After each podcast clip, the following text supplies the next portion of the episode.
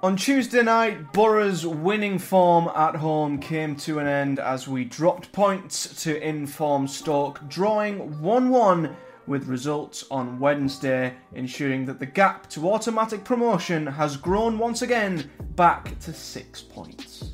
As the Uruguayan curls one in.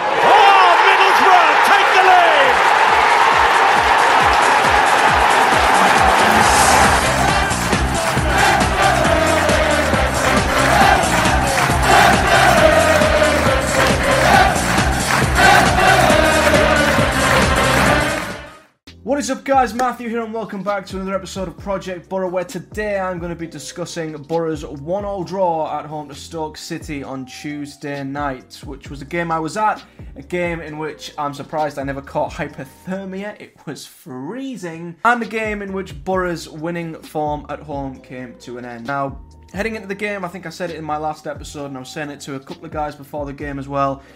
I felt really nervous about this game. Um, Stoke were just in great form. Like I said, they'd had some great results away at Sunderland, some great results at home to Blackburn, and for the first time, seemed like they'd finally been clicking and had found consistency. And I, and I honestly thought it was going to be a really tight game, and if we were going to win it, it was going to be really, really edgy.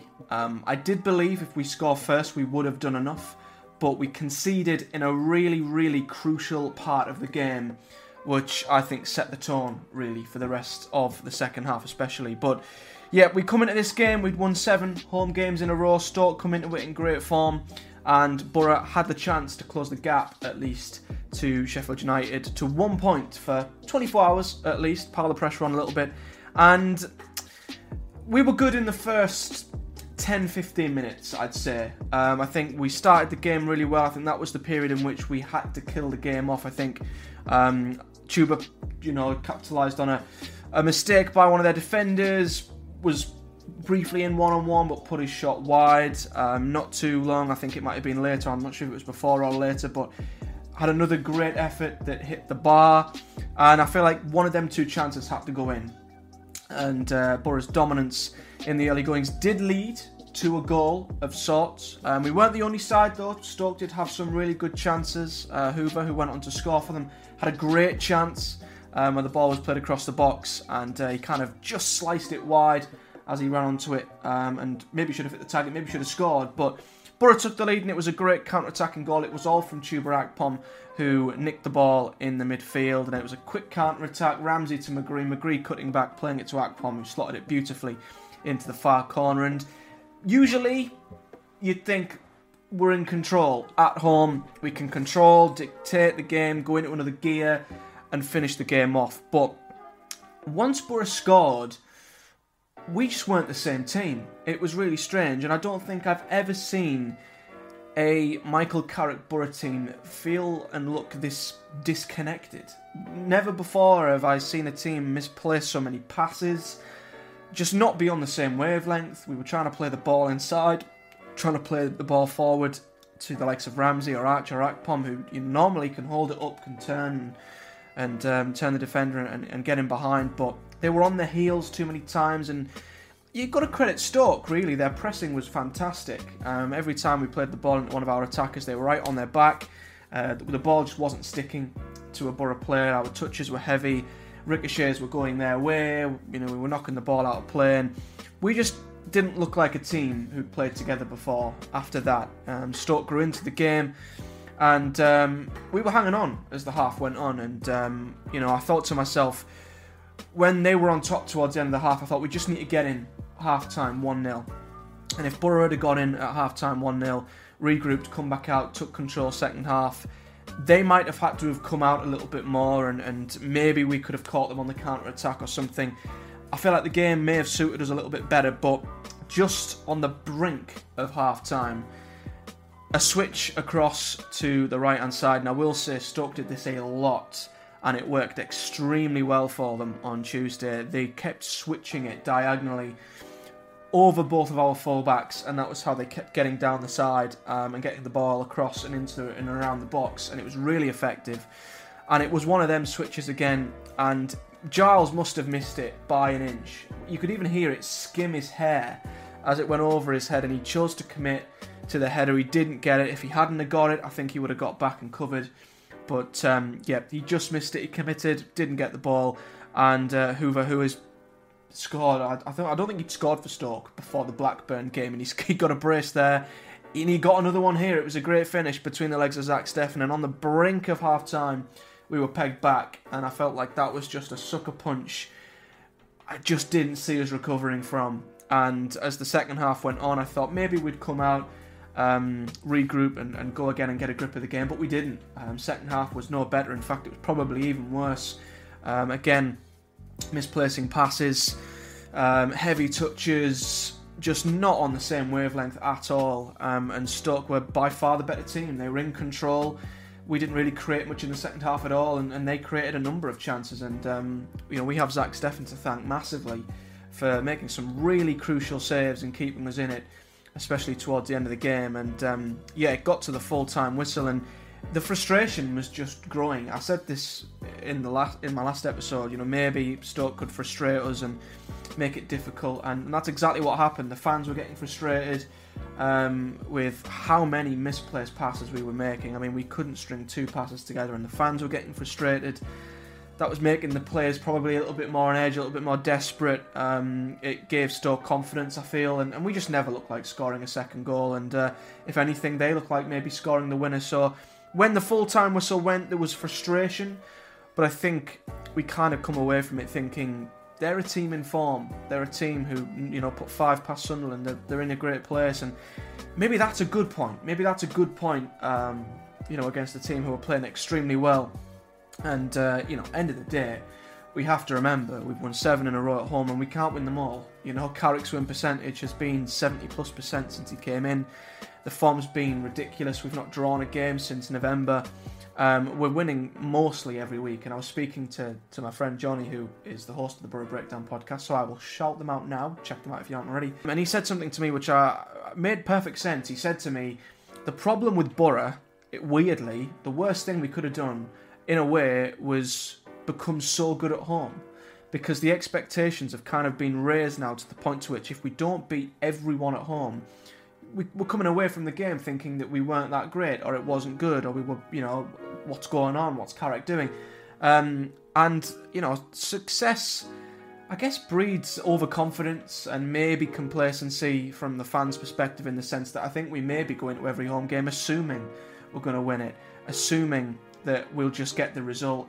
And no matter who the team is who rocks up, and you've got to give it to Stoke. I thought they were absolutely fantastic, and it was one of the best away performances I've seen at the Riverside this season. and how how they played, how they passed the ball, how they managed the game, how they frustrated the fans. They kept interrupting play, never allowed us to get into our rhythm at any point. And uh, yeah, it was the perfect away performance, and you can only give them credit, really. Um, you know, they are within their right, and the team's always going to rock up and try and you know, compete and spoil the party, and that's what they did. So, you know, instead of losing the game, which on another day, maybe a Boro side of a few months ago would have lost that game, we didn't. We drew, and we come away with something, uh, which was a point. And uh, yeah, it was a bad performance, but it wasn't bad. It wasn't good. It wasn't. It was just very, very average, and below the immense standards we've set ourselves. But um, every time we've had a below par performance, we've bounced back immediately under Carrick, and we have another home game at the weekend to hopefully do just that. But, however, uh, on Wednesday or tonight, as I'm recording this, but the night after Sheffield United went to Sunderland and had the opportunity to reopen a larger gap. Of course, we gained a point on them. The gap was down to three, and unfortunately for us, Sheffield United went to our northeast neighbours and took all three points. But in controversial circumstances, uh, this was not a good game for the referee. Um, Sunderland took the lead. All Boro fans who were supporting Sunderland for one night and one night only were ecstatic, um, but exactly like in the Boro game, um, uh, Sheffield United nicked an equaliser right on half time. Again, I was thinking if Sunderland can just get in at half time 1 0 up, it's a different game. They didn't and they uh, equalised one each. And then in the second half, Sunderland conceded again, um, and Sheffield United went ahead and clung on to the equaliser. Now, the reason why I say the referee had a bad game is possibly Sunderland should have had a penalty in the first half, a potential handball for Sander Berge. Not too sure if his arms were too close to the ball. His arms were in an unnatural position, but he wasn't looking at the ball, so I don't know how uh, intent it was that he handballed it. But the rule is, if your hands are in an unnatural position and you handball it, it's a penalty, like when we got the penalty against uh, Reading, and um, the ref didn't give it. So Sunderland argue they, you know, should have had a penalty, but not too long later, uh, Trai Hume got a booking for what I think should have been a red card. Uh, a very, very nasty tackle on Ndiaye. Should have put Sunderland down at 10 men, but it didn't. Um, but the biggest of all was Sheffield United's second goal. Um, free kick. Two players were miles offside. Um, even if they touched it, even if they didn't, they're interrupting play in the keeper's eye line, preventing him from knowing whether to come out and save or not.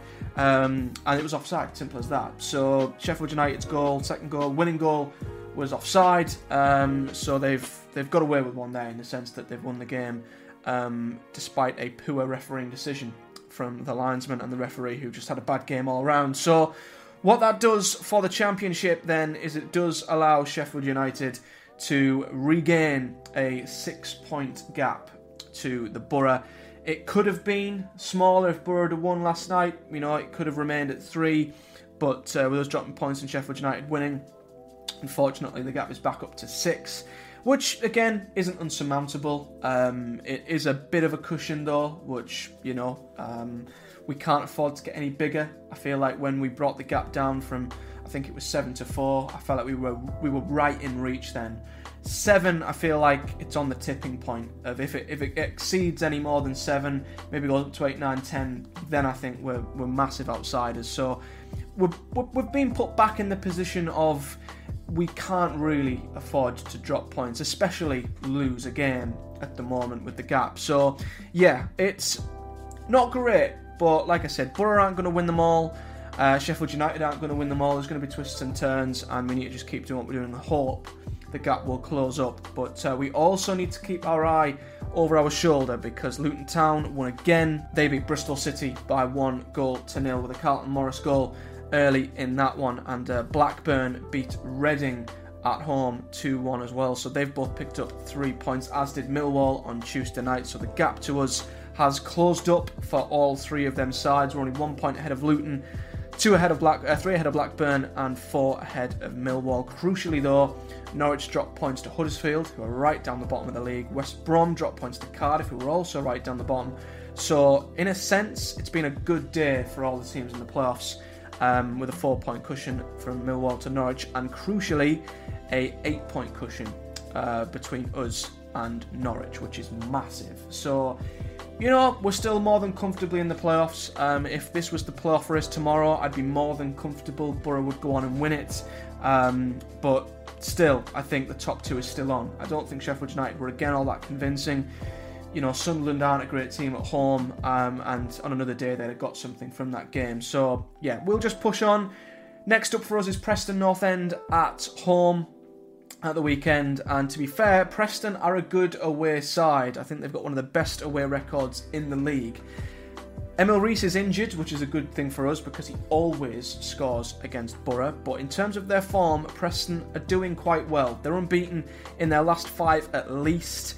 Um, getting wins against Wigan, drawing against Coventry, getting a good point away at Watford, which is something we need to look out for, as well as going to Rotherham and winning. Of course, Rotherham and, and Cardiff you know, and Wigan aren't aren't massive victories. They're not victories that you could say are, are worth shouting about too much. But yeah, you've got to say for Preston, um, they're in decent form, better form than they've been in for most of the season. I wouldn't say they've, they've found consistency as such, but yeah, they're going to come to the Riverside in decent confidence. You know, they were in a run of consecutive defeats, but they seem to have stopped the rot a little bit, and they've only conceded one goal in their last five and only two goals in their last six. So defensively, they seem to have turned a corner. They're kind of in mid table with nothing to play for, which I always feel makes teams a little bit more dangerous. So this is going to be another game that Boro need to be on it. Um, if we're not on it, there's every chance we could struggle. So yeah, I I predict Boro will get a win here. I feel like if we want to be serious about automatic promotion, these are the games we have to be winning. Um, I feel like it's going to be tough. Again, it's not going to be easy, but with Boro's trend of coming, you know, back from from tough fixtures and, and under par performances and coming back with a bang and performing really well next time out, I feel like it's. I think we're going to get back on track here. Um, like I said, I'm going to go with a similar prediction to what I had against Stoke. I think it'll be a, a 1 0, 2 0. I don't think we'll absolutely run right over Preston. I think they're, they're too solid for that. But I don't think they'll trouble us too much at the other end. So I don't think there'll be too many goals in this one, but I'm going to say Boro to win 1 or 2 0. Um, and of course, uh, Sheffield United do not play in the league this weekend. They play in the Cup. So the least Boro can do is close the gap back down to three points. Of course, Sheffield United do have a game in hand. Um, they will have a game in hand following that, but um, they don't play in the league now until they're back from the international break when they travel to Norwich, which, to be honest with you, is a game that could literally go any which way. But we can't win them all. So we're going to leave it there. So thank you very much for watching, guys. If you've enjoyed this video, do hit the like button, subscribe for more, and do hit the bell so you never miss an episode of Project Boro. I do game reviews following every game. I also do career mode content on FIFA, as well as other games like F1, and we'll have some really awesome stuff coming in the future too on the channel, both football content related and gaming content. So do stick around if that's something of your interest. Like I mentioned earlier, please do go and follow and check out the Boro Breakdown podcast, a great podcast that I do creative work for, and they are the best Boro pundits out there. So go and check that out if you haven't already. But until next time, thank you so much for watching, guys. I will see you all next time.